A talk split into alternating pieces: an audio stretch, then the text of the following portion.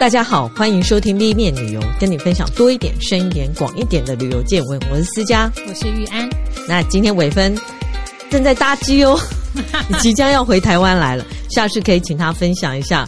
老实说，嗯，避暑最好就是去南半球，啊，刚好跟北半球反过来。对，你就可以看到他的那个图片里面都是跟雪有关，嗯、然后在台湾热的半死，很清凉。是的，好，我们今天又要来到了我们的七月旅游大小事。七月了，是年已经过一半了，嗯，那希望业力该爆发的都爆发完了。没有啊，国师不是说会到二零二六，对不对？唉，好，我们七月大小事，当然我们还是有四个单元。第一个单元就是各地发生什么事，嗯，第二个单元就讲一些新的东西，对。第三个是排行榜，嗯，第四个就网络追追追，没错。那第一个单元呢？哎，就是跟国师有关啊？为什么？因为我看到他之前去不丹旅游，哦，对对对对，然后我就开始想，哦，不丹好棒哦。然后，可是我前阵子又看到一个新闻说，不丹不再是最快乐的国家了啊？为什么？对，因为他说他们年轻人觉得没有希望，哦，然后就很多人去澳洲打工，就没有看到新东西的意思吗？呃，我觉得他们经济的确没有。呃，像疫情前那么好，嗯，所以我查了一下，其实，在二零一九年在疫情前呢、啊，他们的观光客外国观光客人数是三十一万五千六，可是他大概封了两年，因为疫情，对，去年九月开始开放嘛，可是人数就没有回到那个时候，是因为他的签证门槛有提高吗？我觉得是他要付的规费有提高。哦，嗯。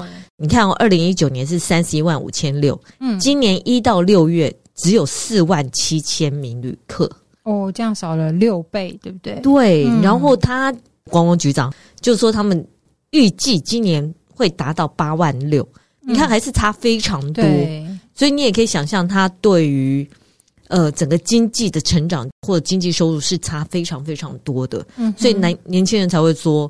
没有希望，不再是最快乐的国家。我要去澳洲打工去。哦，嗯，所以也讲一下，去年九月开放之后啊，他做了一件事情，就是把规费整个提高。他提高多少？他本来是每天每晚是六十五块美金，嗯，他提高到三百块。哦，两百块，两百块，我讲错。他这个叫叫做 SDF，叫做永续发展费。嗯，那其实是刻意的。他说他就是要借此吸引有钱的旅客哦，真的有会消费的，在那边花钱的。对，因为你都付了一天两百，嗯哼，那你你愿意去就是有钱人。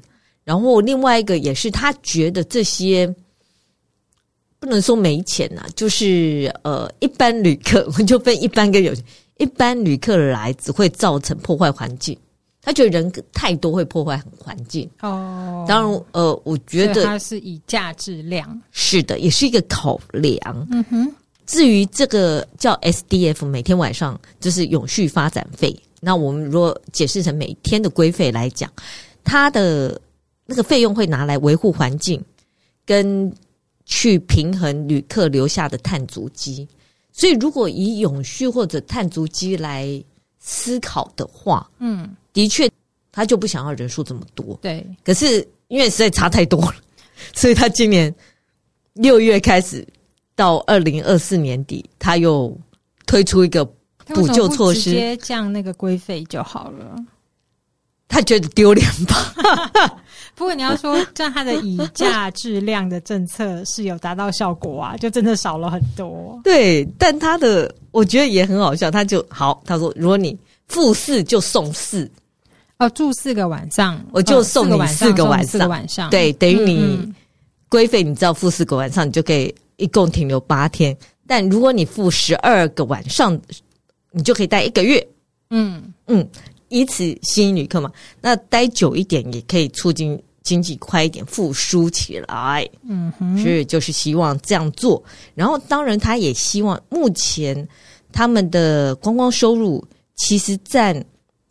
他们的整体经济收入好像只有五到六，他也希望借此可以提升到百分之二十。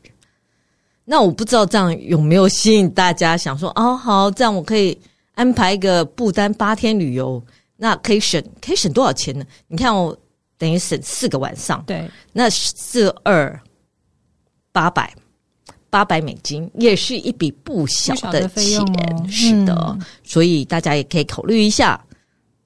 因为老实说，天气热就是要上山嘛，上山或者下海。那上山这个不丹算是一个还不错的选择。好的，对。然后当然，不丹有一个比较特殊，它其实禁止观光客爬爬山。哦，他不能，因为他他登山没有开放。对，因为他觉得那是神圣的。哦，所以我接下来我就要讲富士山开山了。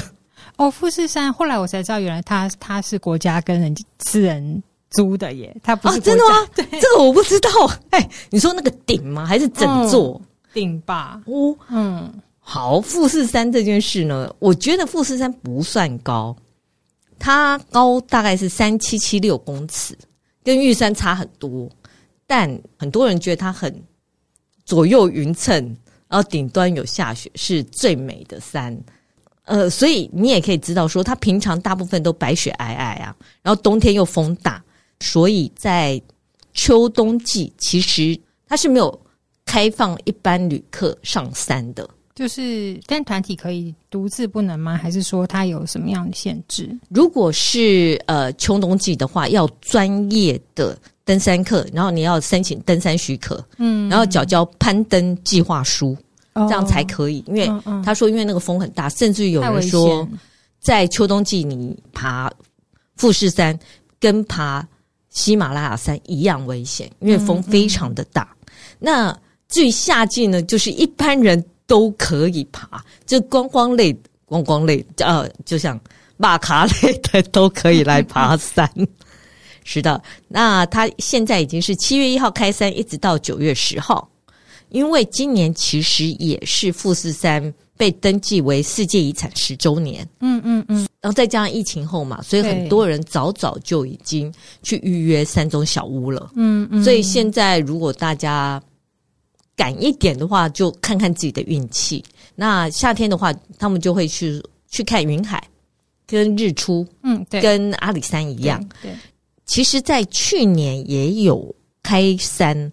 但去年他还规定要在半山腰，就是五合目那个地方，他有限制人数，也要量体温。哦，因为那时候疫情还算蛮紧张的时候。对，嗯。那今年来讲，它就全部开放了，嗯，就没有问题。然后任任何人都可以去，嗯嗯嗯，所以今年还有一个开山季。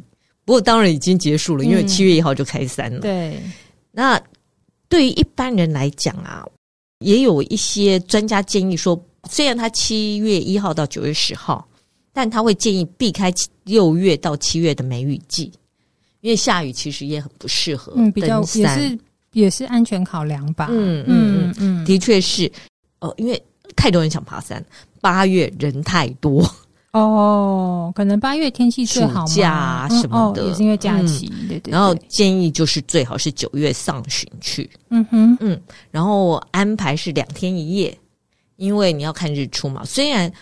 富士山真的就是 他都会讲观光性质的旅客爬的山去的山，嗯，但是它是有一定难度啦，不然它不会这么严格限制。是，就它，我觉得它的天候是影响最大的，嗯哼，所以它秋冬季就是因为有台风又下雪嘛，那夏天就是。避开下雨，那其他时间其实你可以搭车一直搭到它的半山腰再爬上去哦，嗯，所以还蛮方便，因为有车站。对，你可以以体力考量你要怎么上富士山。对，所以这个嗯，如果大家对避暑嘛，如果你已经搭车到半山腰，你再登顶大概只要几个小时就好了。还蛮快的，感觉轻松愉快诶。对，但如果你要看日出，你还是要在那边住一个晚上，嗯嗯嗯、啊，就要抢一下，因为有像什么登山小屋一大堆，有的没有的，现在都很满。嗯、因为日本，我觉得因为日币的关系啊，他们现在都留在国内玩。呃，很多日本人会去登山，然后外国旅客也因为日币很便宜，也跑去日本玩，所以现在日本就是人满为患。呃，对，因为有听说朋友的朋友。只是要去吃一家很有名的布丁店，早上八点半排队，嗯、到十二点才进到店里，一点才吃到布丁。天哪，很饿！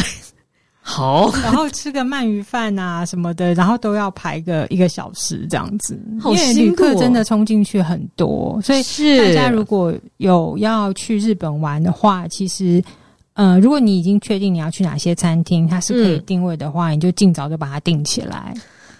唉，对，那忍忍就明年好了，但日币。这么好的汇率，我也不确定能不能撑到。可以先买啊，对啊，就先买起来。啊、听说台湾人几乎都把日币现金买光光了。哦，我有朋友的妹妹也是这样子，对，好像说换不到，对，换不到，因为都买光了。现钞。哦，刚刚提到那个富士山呐、啊，它其实在二战之后是呃国有化土地，嗯，可是只有山顶的部分它没有归还。嗯，就是它一部分一部分还给民间啦，但只有山顶部分没有归还。哦、那到了一九七四年的时候呢，他们的最高裁判所裁定是浅间神社拥有富士山顶的所有权，所以每年日本政府其实都要付一笔蛮巨大的租金给神社。没错，哦，所以好啦，其实我听说有一件很有趣的事，好，这就是题外话。听说台湾最大的地主可能就是妈祖。因为我看过一个那个土地契约书，上面人民写林默娘哦，是人家捐给妈祖庙，所以就变成是写他的名字。对，嗯嗯，对，那 那就是地表上最强房东，是就像那个神社拥有富士山顶这件事这样。好哦，嗯，那夏天还要做什么事？当然就是看放烟火了。哦，对，在尤其在日本，嗯，那我先。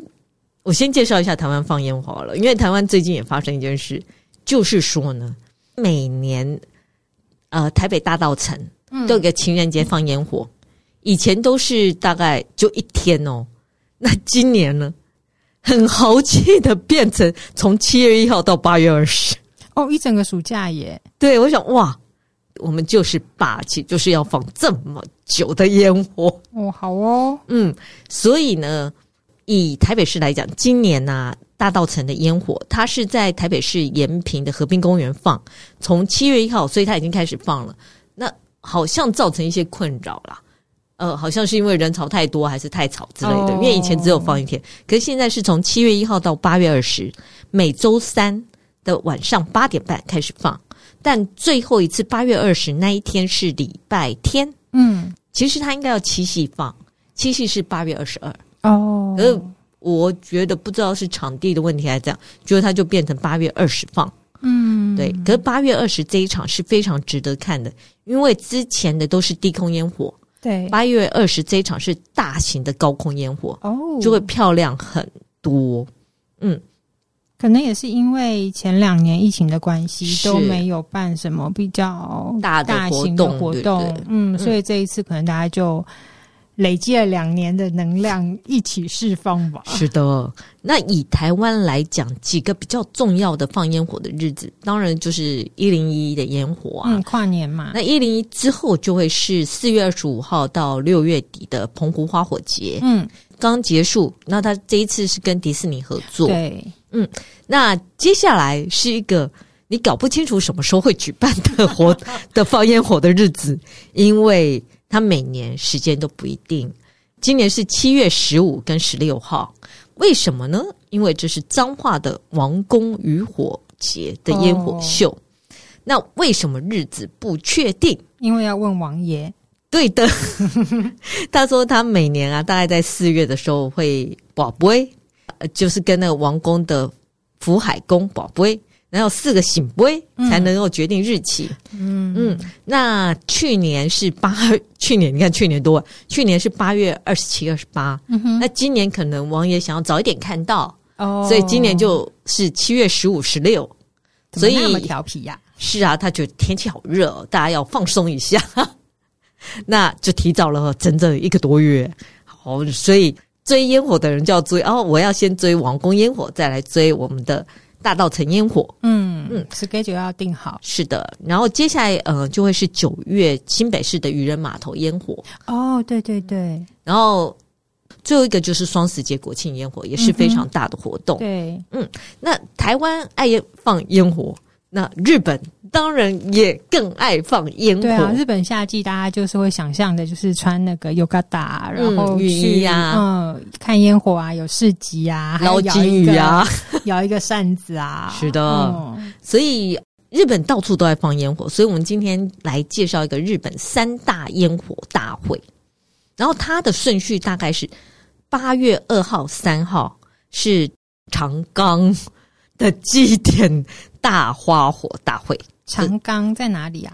其实你从名古屋可以坐车过去，在新泻有产米跟清酒的地方。对，然后第二个是八月二十六的大区花火，是在秋田县，嗯，东北。第三个是十月的图普全国花火竞技大赛。哦，还有竞技大赛、哦。其实，呃，八月二十六跟十月这个都是竞技大会，嗯、都是比赛的，就是花火的比赛这样。对，其实很精彩。其实花火比赛很好看。对，就是大家要拼了，因为它还会有颁奖嘛。诶，它是国内的竞赛还是国际竞赛？它是国内的竞赛，哦、可我不确定国外的人会不会想要去比，因为。我觉得还蛮花力气的。各国的花火竞赛有一些，它会开放让国际的参与。对对对对、嗯。可是因为我查了他们的网站，哎，全部都只有日文，我猜、哦、呃完全没有英文界面。好的，想说可能就是日本国内自己就已经人满为患了。嗯嗯，嗯。对，那我们先来讲第一个是八月二号、三号的长冈祭典花火大赛。这个是历史最悠久的，它是一八七九年就开始了。那当初其实是因为这个地方有战争，嗯、然后是为了追悼先祖啊，祈求和平啊。当然，它最有名的是两件事情，嗯，一个叫做震三尺弹啊，就是它会打连打三发超大型烟火，它直径可以达到六百五十公尺。哇！你就想，哇靠，六百五十公尺。哇，好大的烟火啊！那很壮观呢。是的，所以大家可以期待一下。嗯嗯，所以很值得看。另外一个，呃，它的号召是很像雪梨大桥横的一整排的烟火。不过这个我就觉得没有那个六百五十公尺那个大，而且令人吃惊。三发哎，是的，好想看那个画面会长什么样子。这个是那个长冈，嗯，然后第二个就是八月二十六，八月二十六这个。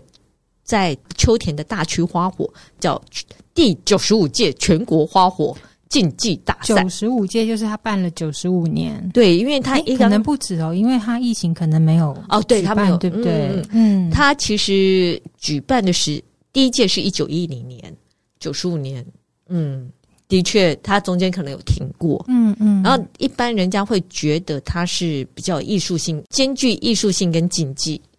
那我来介绍一下，它是怎样的一个比赛？好，它算是蛮有趣的，因为它有白天跟晚上的烟火。白天的比赛是，它是打彩色的烟哦，嗯，它算是日本境内唯一的白天的烟火，就像有点像彩色烟雾这样子。对，嗯，然后以晚上来说，嗯，它大概是呃六点五十开始。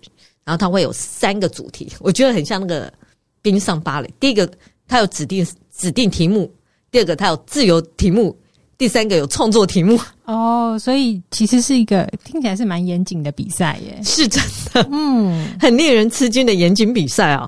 然后，呃，这一次的主题叫做和平。哦。那以往呢，每年大概会有六十万的观光客，不是观光客就是。对了，上观光客就是去看活动，国内外旅客涌进去，大概这么多。对，嗯，那它中间是二零二零年跟二零二一年取消。嗯，去年就是去年，它虽然有开放，可是它的观光席很减少很多，然后同时它也没有开放市集，哦，所以去年的规模就很小，还是算比较谨慎的时候。嗯，嗯，那今年就好很多，今年它预估会有开放，是的。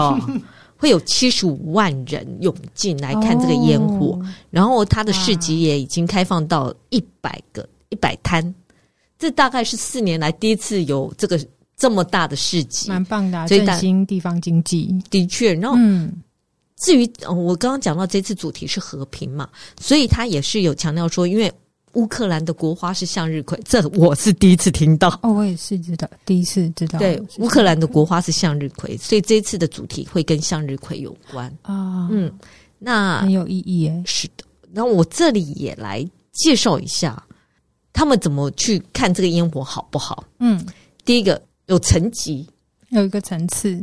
你看打上去，它会有嘣嘣嘣嘣，会出现。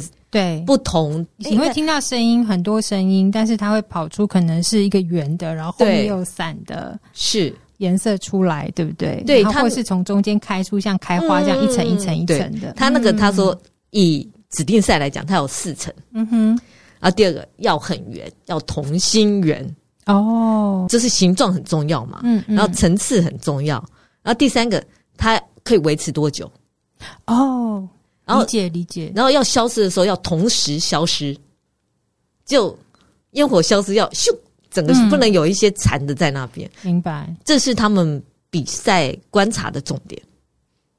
我觉得，嗯，颇有意思。其实蛮有学问的，因为他如果这样放，他必须在做那个烟火的时候，他要计算到可能那天会碰到的。气候、湿度跟风向，是对不对？嗯嗯嗯。然后其实真的是一门学问啊，是是是。因为烟也差很多，因为有些看你会可能会打出什么爱心啊，对，就哦，那是怎么做到的？我要的怎么配置？我觉得很困难。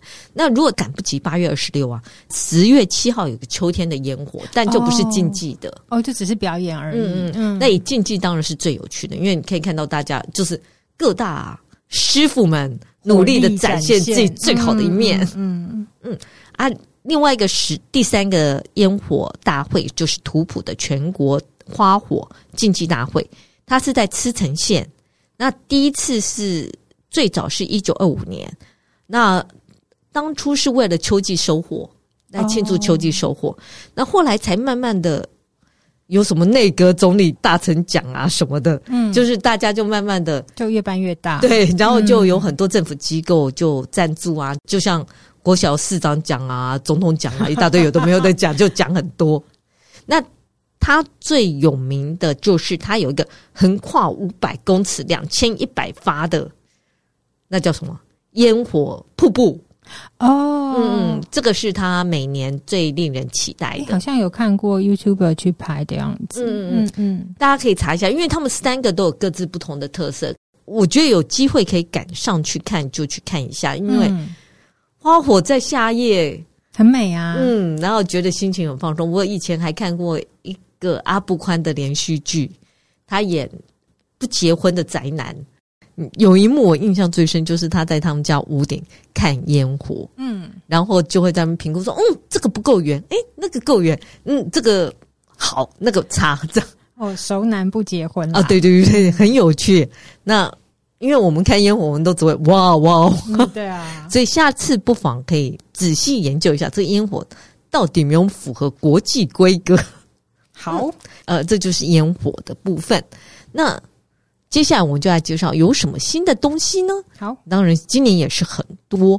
呃，以印度来讲，它才刚开市，叫做有一家呃吠陀公园。吠陀公园意思是说里面都可以按摩。不，阿育吠陀的疗法。对，我就在想，吠陀到底是什么意思呢？大家都可以进去做阿育吠陀疗法，好棒哦！然后我后来才理解到，吠陀其实是印度的文化，嗯，指的是印度的文化。然后这个吠陀公园是印度第一座的吠陀主题公园，它是位在近尼泊尔的叫北方邦的一个地方。然后你如果要去查，它叫。VDVN Park，Vent Bang Park，然后吠陀这个意思在印度文里面其实是知识的意思。哦，我误会他了。嗯、对，然后它是七月开幕嘛，嗯，然后里面大概种了五万棵的植物。这个地方原来是一个垃圾的废弃场，哦，等于是闲置空间重新再利用。嗯嗯，然后所以花了很多钱跟时间去处理它。据说。花了两亿七千万印度卢比，然后你这样是多少钱啊？一亿台币，我想是有这么多，其实差不多。因为你想，它如果以前是堆砌垃圾的地方，它可能要种植物的话，它土要重新翻。对，他说要翻，然后垃圾要清运，是那个确实是一笔钱。我想哦，一亿好好多，然后你还要有一些水系统进去，嗯、你才有办法浇灌这些植物嘛。哦那你要怎么分布这些植物规划，然后方便大家进去走啊什么的？嗯、那个，嗯，你光是人力跟我觉得光是要养土跟翻土壤这件事情，应该就蛮耗费时间跟金钱的。他呃，在二零二一年一月就开始这个工程，嗯、一直到现在的七月才开幕。呃，我先介绍一下里面有什么设施，它有镭射声光秀。在介绍费费阿育吠陀的事情，然后其实也是蛮巧。每天晚上七点四十五分会有镭射声光秀，然后当然他也有呃有绘画啊，有雕刻啊，然后他也有一个静思花园，然后强调静思花园就可以，你可以在里面做瑜伽哦，嗯，然后还有一个。呃，费陀教育中心，嗯哼，你可以在里面学到很多东西。他说是一个兼具教育娱乐的一个公园，因为它主要应该是在讲一门传统医学嘛，对不对？呃，同时也是他们的神话哦。嗯，像他有绘画、雕刻啊、壁画啊，特别强调是说，这些都是为了阐述他们四部的吠陀经典。嗯哼，那四部吠陀经典哪四部呢？就是离聚吠陀。娑摩吠陀、耶柔吠陀跟阿岸婆吠陀，那前三个吠陀，这算是四本书。那前三本书其实大部分是，我觉得很像西方的圣经，他会讲他们的神话、神机故事，都是跟神有关的。但最后一步会讲到医学。所以其实后来最有名反而是最后一部，是这样意思吗？我也不知道哪一部会比较。因为外面就是大家比较熟知哦，有可能阿育吠陀疗法，可能应该就是最后一部是跟医学有关。我们以为是最后一部最有名的，可事实上，吠陀这件事在呃印度来讲，我觉得就是他们的文化的一部分。嗯哼，嗯，跟他们一些流传下来的知识。所以我觉得这个如果大家有兴趣，是可以去看一下，因为它除了有。比如像他那五万棵植物啊，都是在费陀经典里面有提到的。哦，这样很棒哎！然后我想哇，好有趣。所以他说你在这里，你可以有有历史，因为它有一个教育中心嘛。对，有自然，然后印度文化，你可以在这里了解非常多的事。晚上还可以看声光秀呢。好哦，我还蛮好奇会演出什么东西。可是有一些景点，有时候还蛮害怕那些声光秀的。嗯。我真的不知道他他要演什么哎、欸，好啦，可以期待啦，可以对对，可以期待。他说这是一个可以沉思 spiritual 的地方，就是心灵升华之处。好，嗯，好，这就是费陀公园。嗯，好。那同时呢，在六月三十号，六月三十号有一个全球最深的旅馆开放预约。最深的旅馆意思是在在地底下？是的。哦，其实我们之前如果大家有注意到，有讲。避暑，去年，嗯，对，这么久了，洞穴旅馆，对，对，对，那时候伟芬有提到，好像我记得是在大峡谷那一带有一个，就是也是深入地底的，美国跟欧洲都有，对，深入地底的旅馆。嗯、那现在这个是号称是最深的，要深去哪里？他是对，要深去哪里？他是在英国，我其实我不应该讲英国，他说我是威尔斯。啊。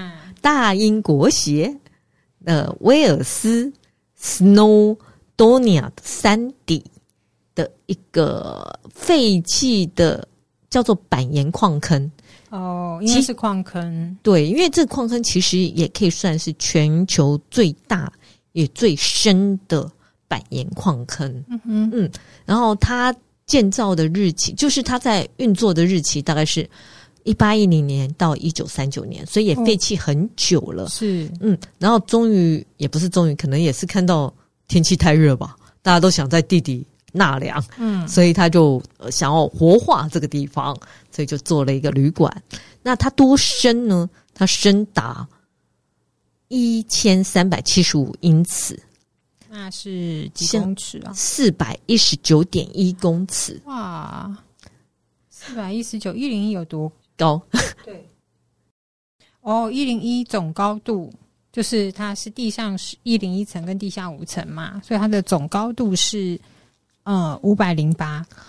哦，所以它只比一零一少了一百多公尺。对，哦，真的很深。老实说，应该很凉吧？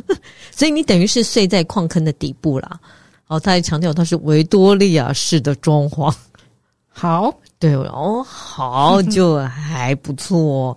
那好，我现在来介绍一下这整个 tour 是怎么回事。嗯，然后我看完这个，我就觉得很像《魔戒》里面有一集是。他们去矮人，矮人不是一直挖矿吗？对，就越挖越深，就很像那种状况。他自己强调他们是 remote camp adventure experience，就是很偏僻的露营冒险体验。嗯，那一个礼拜只开放礼拜六的晚上。那还有几个房间？他没有讲，可是他说他有蛮多的。呃，小房间，然后有单人床，有双人床，嗯嗯、但他没有很明白的讲说他有多少。因为我记得美国那个好像只有一间，对对对，这个比较多。因为美国那个好像比较难去，这个美国那个我记得是坐电梯，嗯，那这个不是哦，这个其实有点辛苦。后来介绍，他是说礼拜六晚上，如果你预约了，礼拜六晚上五点，请我们就先聚集在叫 Go Below 的基地。然后就会有导游带你一起走。第一，你要先有四十五分钟的践行，就从那个基地走进山里。哦，就是等于是你要先爬，从城镇先爬到山里面去。哦，然后再下到那个矿坑。所以大概四十五分钟。他说：“嗯，有些地方还蛮陡峭的，但周围景观很美丽。哦”这样的。然后那边会有一个小屋，可能就是矿坑。矿坑地面的小屋，你要在那边换装备，他会给你安全帽，可以手电筒，嗯，给你呃靴子、登山靴之类的啊，还有一些那种安全的装备。好，你就换完之后，从这里开始往下，那我们就会经过矿坑啊，到矿坑里面就会经过桥啊，有梯子啊，你就要爬来爬去，爬来爬去，这样要一个小时。哦，那那天晚上一定好睡啊。对。可是这真的让我也想到，我之前还看过《龙与地下城》，嗯，很像地下城，哦、就是因为它是一个很完整的矿坑，矿坑，所以你看又有桥，又又有梯子要爬来爬去，然后导游也会在一路啊告诉你整个的历史，说当初有很多有有童工啊，也有男人在这里是怎么呃，就是在这里生活工作，嗯、一个小时之后呢，嗯、你就会走到一个大门。大的不锈钢门的前面，嗯，那里就是这个旅馆的大门口。哦、我想，哦，好有趣啊！打开大门，里面就是那维多利亚式的 装潢，对不对？是，而且里面也有用餐区，嗯、但他其实并没有讲得很清楚，里面会不会有服务人员。哦、嗯，还是说那个导游，那个导游就兼具服务人员，顺便做菜给你吃。可是他的做菜是不是也没有办法是热食？应该是没有办法。地底下你要你要有电的问题啊，嗯、电可能进得去啦，因为以前矿坑也要接电嘛。对，嗯。可是那些油烟啊、垃圾啊，应该也是吃轻食吧？嗯嗯。不过大家可以想象，嗯，这种天气睡在那边绝对是。凉到一个不行，这是一个体验吧？是，嗯嗯、可以试试看。它已经开放预约了。好，是的，这就是全球最深的旅馆。那另外一个也很凉的，你会觉得人很无聊，就很想纳凉。不是要看烟火，就是要去地里。哎，接下来我要讲的是要去最高的空中缆车，一样也很凉。不是往上走，就是往下走。好，对，不然就是下晚上再出门。然后还要去爬山，对，七月不错啦，七八月真的也蛮忙的。嗯，没错。哦，欧洲最高的缆车啊，这是六月三十号开的。那我先告诉大家，它花多少钱？因为我几乎算不出来它的费用。它是一亿四千万瑞士法郎，那法郎跟台币比是一比三十五，所以最少就是三十五亿台币了。那因为四千万我没有乘，所以就是三十五台币以上，很惊人。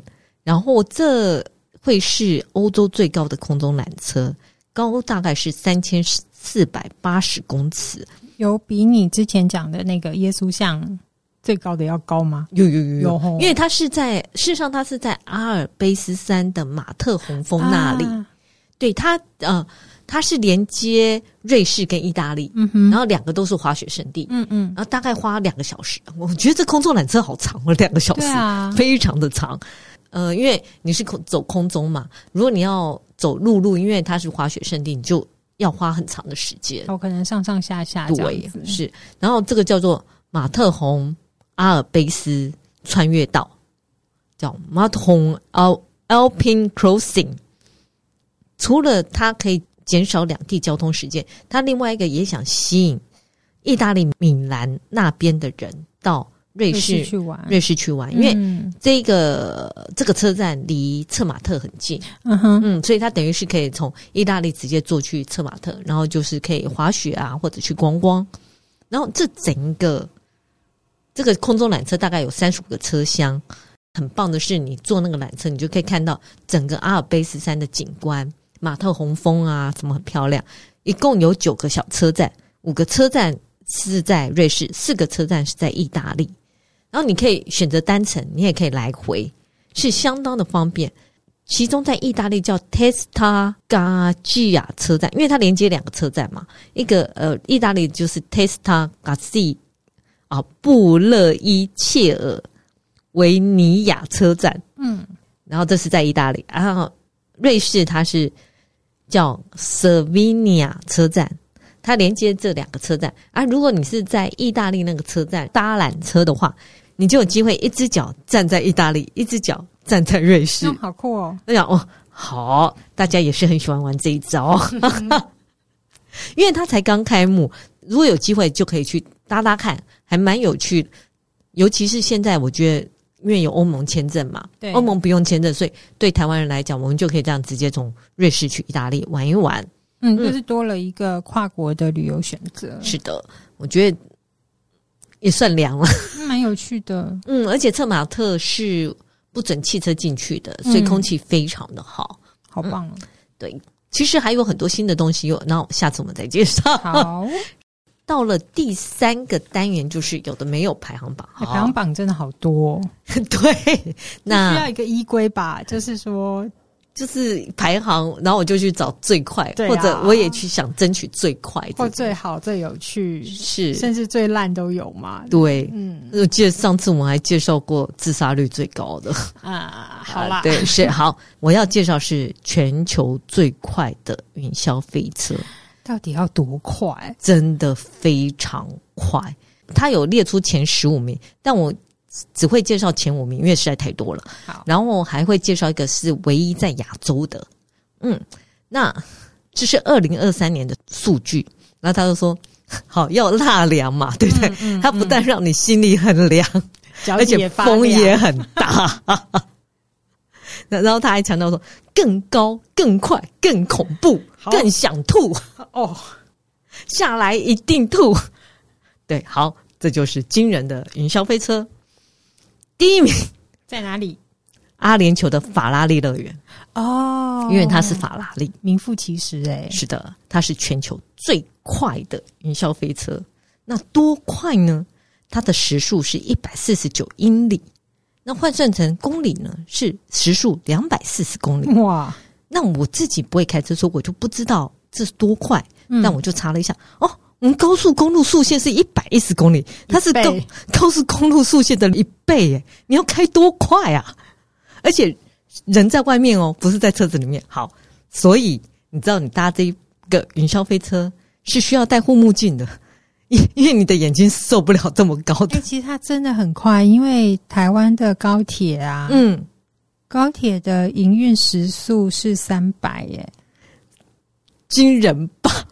它比高铁慢一点点而已哦。嗯，营运时速限定三百，那它是刚刚说两百多嘛？两百四，哇，几乎快跟高铁一样速度诶。然后可能你这样玩一圈下来，脸上会有很多死掉的苍蝇。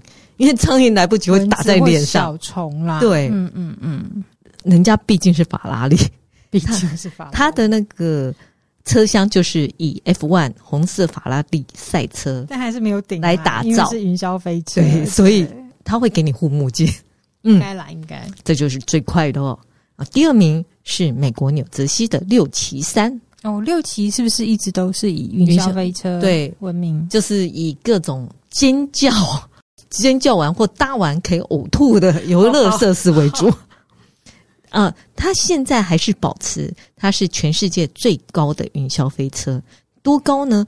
它是四百五十六英尺，那相当于一百三十八点九八公尺，也是相当相当的。高，因为它的你要想那个重力加速度瞬间下来的那个很可怕，对不对？嗯嗯。然后它目前是北美最快，然后它是一百二十八英里，那换算成公里也是两百零五公里，一就仅比第一名慢了大概三十五公里。哇！不过它很高。对，好，这是第二名，第三名一样在美国。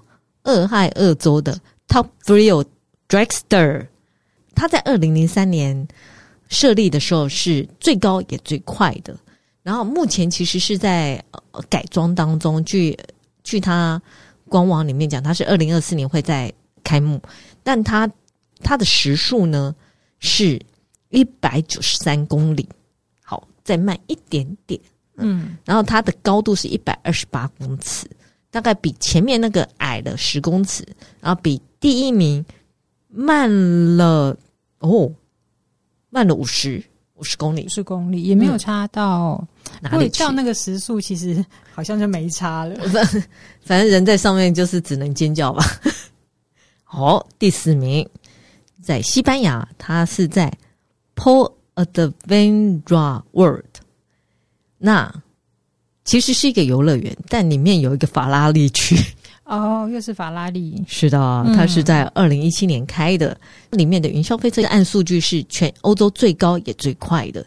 那它的时速可以达到一百一十二英里，我算了一下是一百八十公里，试算好了。其实都比高速公路的速限还要快。对对，这是第四名。嗯，那至于第五名是当然就要回到加州的六旗魔术山。我以前，呃，在美国的时候，每次看到广告，就是有人冲出来吐哦，就是很可怕。那你有去过吗？我我才不要去！而且这个很扯的是，它是，哎，它虽然很快，它还是唯一倒转的日自由落体。倒转哦，所以它要怎么做呢？哦呃，这这这一个云霄飞车叫超人逃离克星，嗯，就是以超人为名嘛，是，然后。他一刚开始会以时速一百六十公里往上冲，嗯，冲冲，然后冲到一百二十六点四十九高，会在那边停一下，就倒着回来滑下来。哦，就是倒退的这样子。对，嗯，全程搭上去到结束七秒。哇，天哪！所以下来应该会吐吧？就冲上去就倒回来。好，我觉得非常的可怕。哦，嗯，尤其倒的更可怕，因为我个人做过，因为你看不到底，那整个心里的紧张，而且你张开嘴巴要叫的时候，可能已经结束了，结束了，因为七秒。对，这就是第五名。那其他大部分都是呃，就是第六名到十五名，大部分都在美国，只有一座在加拿大，还有一座是第九名的日本。日本是在哪里啊？它是在日本的三重县，叫长岛温泉乐园。那你如果呃有注意过说，除了迪士尼啊或者环球影城之外，嗯，它应该是日本第三大的乐园及度假村，然后里面有面包超人博物馆，哦，好可爱。然后它也是呃，它里面的云霄飞车也算是都非常的有名。那以速度最快，因为这个叫速度最快的排行榜，叫做 Steel Dragon 两千。那为什么叫这个名字呢？因为两千年是龙年，所以它叫 Steel Dragon。Oh. 嗯，然后它目前保持的世界纪录是，它是最长的云霄飞车，它有两千四百七十九公尺。我觉得日本能够盖这个很厉害，因为有地震啊。对，而且，哎，两千四百七十九公尺。人家七秒结束，然后你这个一直一直在那边绕绕绕，想说我到底什么时候才能结束？你看它图片，就是不断的上下上下，就是这好可怕，不同的上下。对，好，它的速度多快呢？它是一百五十二公里时速。对，我再回头提醒大家，台湾的高速公路速限是一百一十公里，它还是比速限高，高非常的多。嗯、然后他另外强调说，他们高低差就是大概九十七公尺。你看，我这才九十七 公尺，那你想想看，加州那个是一百二十六，那种心理的感觉实在差很多。想要寻求刺激的人是的，嗯。然后他还有一个那个，他有说他的角度啊，可以达就是大概六十八度。那日本这个对六十八度这个角度，然后一样就是会让你非常的害怕，然后而且还很久，算是一个很久的折磨。哦、但如果想要追求刺激。另外一个是，如果你要追求凉意，嗯，超凉，因为风很大。嗯、好，是用速度带来的风速，对不对？对，惊人。好那另外一个，依然要跟我们分享啊，真的回到凉快的部分了。对对，就是人工凉快，而不是用自己的身体去体验，是真正的。舒适的凉快，我们回来平静平静一点点的，平静一点点的哈，大家不要这么激动。好，我应该都没有办法搭，我好想知道搭那个法拉利那个下来会怎么样。很久以前有搭过那个九州太空世界，这个味道，那个其实也很可怕，对，那个其实速度也很快，对。然后因为那个时候就想说，反正就。为了让自己不要害怕，就一直乱叫乱叫乱叫，然后叫到已经快到了，然后摄影就跟我说到了啦。你一定要发泄出你的恐惧，但我觉得那个七秒真的叫完，你会觉得说嗯，就这样啊，结束了。对，你下次可以试试第一名。他不要，好好来听听看。我，我在我在现在要来讲这个排行，这个叫做饭店泳池。对，哎，我们在饭店泳池旁边。泡泡水就好了。欸，对对对对，喝点清凉的饮料啊，感觉也是很不错。是的，这个排行啊，其实它呃是那个 Travel Leisure 二零二三年的奢华旅游排行。那这个排行呢，它主要是针对亚太地区。那以前它这个投票也是有举行过，只是说二零二三他们把范围跟地区都扩大了。嗯嗯。二零二三的这个亚太区旅游休闲奢华大奖呢，其实是呃由他们的编辑跟专业人士提名。嗯，提名之后呢，在今年就是二零二三年的四月三十日之前开放所有人投票。嗯，所以就等于是网友投票的结果啦。嗯嗯嗯，那。诶、欸，我有去查一下，就想知道说这些被投出来的项目很多，嗯，然后这一次的地区呢，涵盖了日本、韩国、澳洲、纽西兰、柬埔寨、辽国、香港、澳门、印尼、马来西亚、泰国、马尔地夫、菲律宾、新加坡、南太平洋、我还在等待台湾，嗯，没有在里面。我们泳池不够漂亮，也没有，就是可能就是一个尴尬吧，就是不知道该放在哪里。好，哦、总之就是、啊、它也没有中国，哦哦哦，嗯，嗯可是它有香港跟澳门这样子，嗯嗯，然后它的那个项目，就是每个国家跟地区它评选的项目，其实也会有不太一样，就是可能根据它的饭店或者是它的奢华旅游的形态，有一些不同的。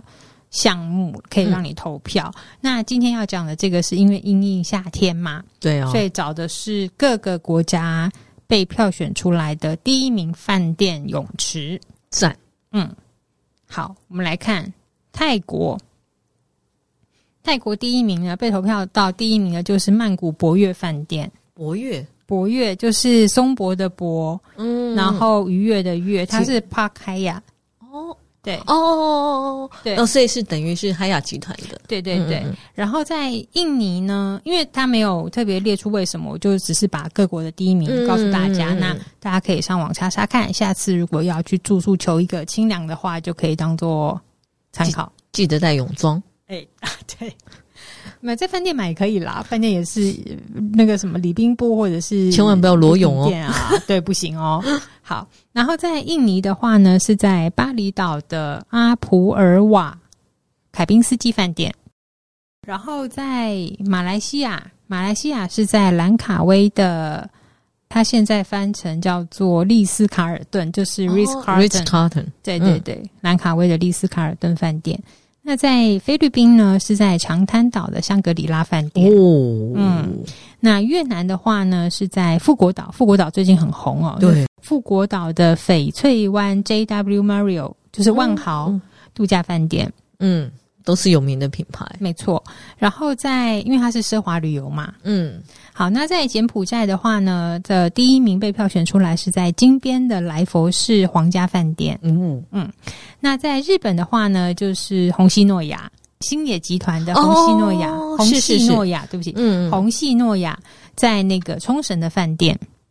嗯，这个是最有希望可以去看一下的。其实都蛮近的啦，都不远。嗯，然后新加坡。新加坡大家都很熟了啦，就是那个滨海湾金沙饭店。嗯嗯，那在韩国的话呢，是在首尔的君悦饭店。嗯嗯，那大家下一次旅行如果比较在意，有人会很在意饭店泳池，对对、嗯，就可以以他的这个大家排行的，嗯呃选投票选出来的这些饭最佳饭店泳池去看看，是不是真如大家投票出来的结果这么厉害。因为也还蛮有趣的，它涵盖的包括休闲饭店跟城市饭店。呃，对，因为我没有去讲，其实，诶，其实也有马尔蒂夫，但是因为马尔蒂夫它比较是 resort 的那种，哦、就会比较跟城市的不太一样，哦、我就没有，我就没有列进来了。是，是对，但大家可以上那个 Travel + Leisure 它的官网。有个就是 Luxury Award 二零二三，嗯哼，嗯的那个网页去看，其实它每一个国家的每一个项目，它都有列出来排行，所以你就可以查，可能是最佳的城市饭店、嗯、最佳的内陆饭店、最佳的，好细，哎，对，它分的蛮细的，它甚至还有票选，好像是行程还是什么之类的，对，都可以上去看看。那今天挑泳池，只是因为夏天，对，真的太热了，真的。我记得前阵子看说，今年已经是什么有史以来最热。这个礼拜，这个礼拜，嗯嗯，好吧，那就忘了热吧，就开个冷气吧。我们第四个单元叫做网络追追追，那要追什么呢？要追什么呢？其实就是我前阵子看到啊，奥亚航居然推出来一个报告，说要怎样可以克服时差这件事。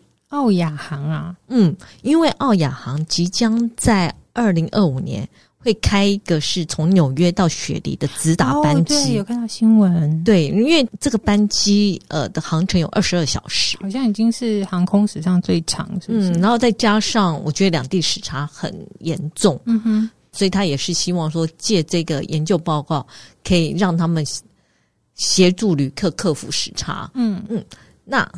他就讲说要怎么克服死他，我我等一下再讲他的研究报告，我可以先分享一个我觉得很有道理，因为他是科学期刊，嗯，他我觉得他这个比较有道理。他说，嗯，当然光线很重要，但呃，食物可以改变生理时钟是真的，嗯，而且他们是在老鼠身上实验的，他是说你在食物短缺的时候啊。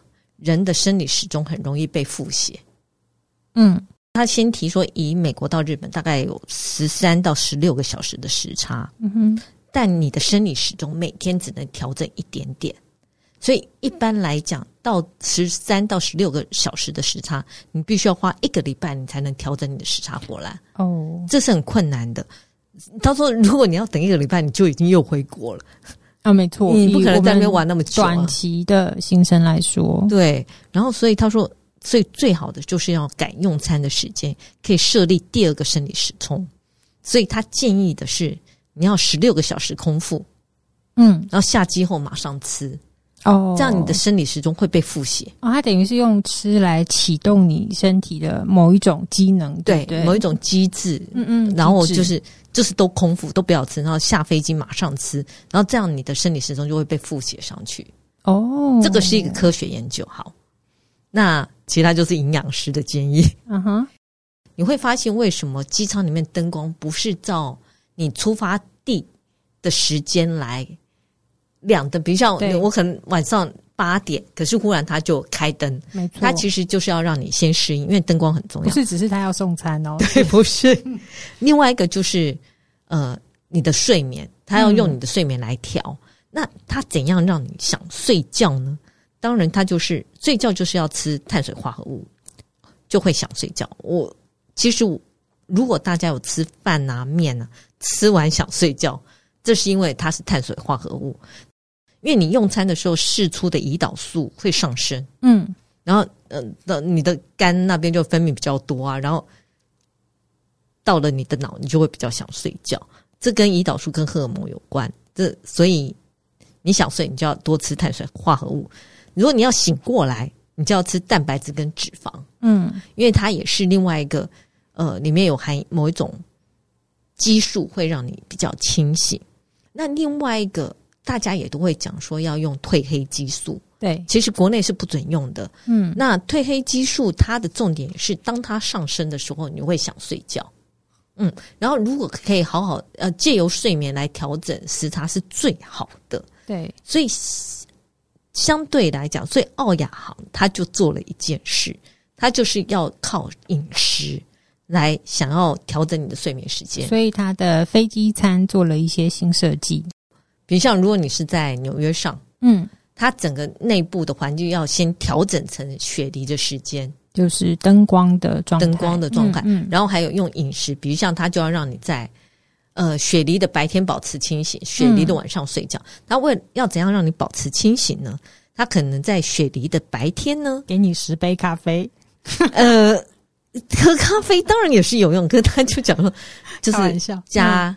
辣椒跟巧巧克力。哦，嗯，然后你就保持清醒，嗯，这是很重要的。等到雪梨以目的地的晚上呢，他就会给你吃什么糯米饭、鱼肉、蛋奶啊，然后奶制品啊，鱼肉、鸡肉，因为它助眠的，当然有一个是褪黑激素嘛，有一个就是色氨酸。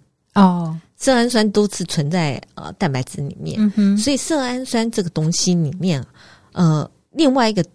也有存在，比如像樱桃跟香蕉，嗯哼，所以吃这个东西你就会想睡觉，所以它是借由你的睡眠来调整你的时差。如果你可以尽快调整到目的地的时差，你下飞机就不会这么累。这是他们的一个研究报告。当然，他也会说，比如像喝樱桃汁，嗯，吃樱桃，因为如果你没有办法在飞机上吃到樱桃，你就喝个樱桃汁吧，都是有差的。OK，这是他们的努力。我不知道有些人建议喝咖啡，有人不建议，因为他说咖啡其实也会打乱你的睡眠。嗯嗯嗯。可是除非像我这样，你就是在目的地的白天你就喝咖啡，啊，晚上你就不要喝。对。另外一个就是你在飞机上你要多喝水，嗯，多喝水，因为很干。对。这样是最好的。